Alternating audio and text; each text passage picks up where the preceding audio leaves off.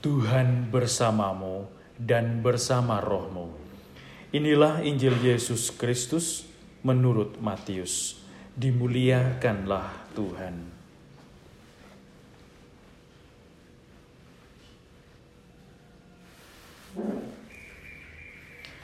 Sekali peristiwa, beberapa ahli Taurat dan orang Farisi berkata kepada Yesus, "Guru, kami ingin melihat suatu tanda daripadamu."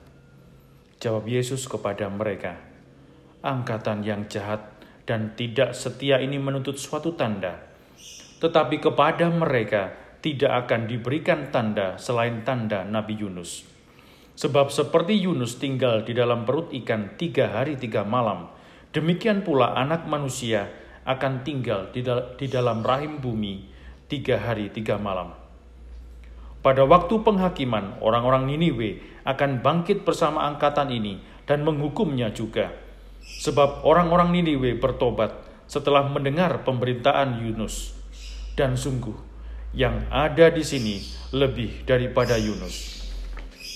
Pada waktu penghakiman, ratu dari selatan akan bangkit bersama angkatan ini, dan ia akan menghukumnya juga. Sebab ratu itu datang dari ujung bumi untuk mendengar hikmat Salomo. Dan sungguh, yang ada di sini lebih daripada Salomo.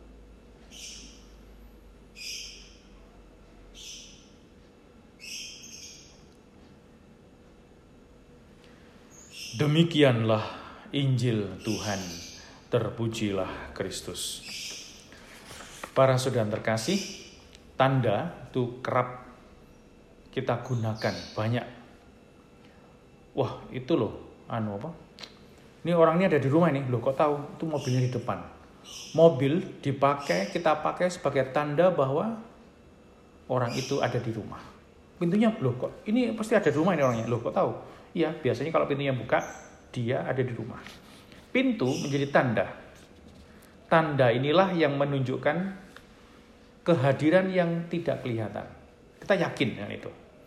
Dan itu yang diminta oleh orang-orang Yahudi. Dan di dalam zaman Yesus, itu banyak rabi itu membuat tanda-tanda. Ada yang karena kedekatannya dengan Tuhan dikatakan begitu, dia membuat tanda. Hujan, dia berdoa, dia hujan. Kalau doanya sedikit, hujannya gerimis. Kalau dia hujannya eh, doanya banyak, kusuk, banjir. Waduh, terlalu banyak doa kamu nih. Nah, tanda-tanda yang membuat orang kagum dan tidak sampai kepada Tuhan itu yang ditolak oleh Yesus. Maka dikatakan tanda untuk angkatan yang tidak percaya ini hanya satu. Tanda bahwa Yunus yang menolak pewartaan untuk diutus ke Niniwe, dia dimakan dalam perut ikan tiga hari. Dia mati tiga hari, tapi hidup kembali pada hari ketiga. Sama seperti Yesus. Tandanya hanya satu. Kalau orang, banyak orang menolak, hanya satu tanda yang membuat orang itu bisa percaya akan kehadiran Tuhan, yaitu mati, penderitaan, mati, dan pada hari ketiga bangkit. Nah ini loh yang para saudara terkasih, kita merujuk pada Paskah. Pada setiap hari kita perlu merenungkan hal ini. Apakah kita berani menderita bersama dengan Yesus? Jadi tanda kehadiran Tuhan itu bukan hanya pengabulan doa. Berkat yang sesuai dengan apa yang kita inginkan. Tidak.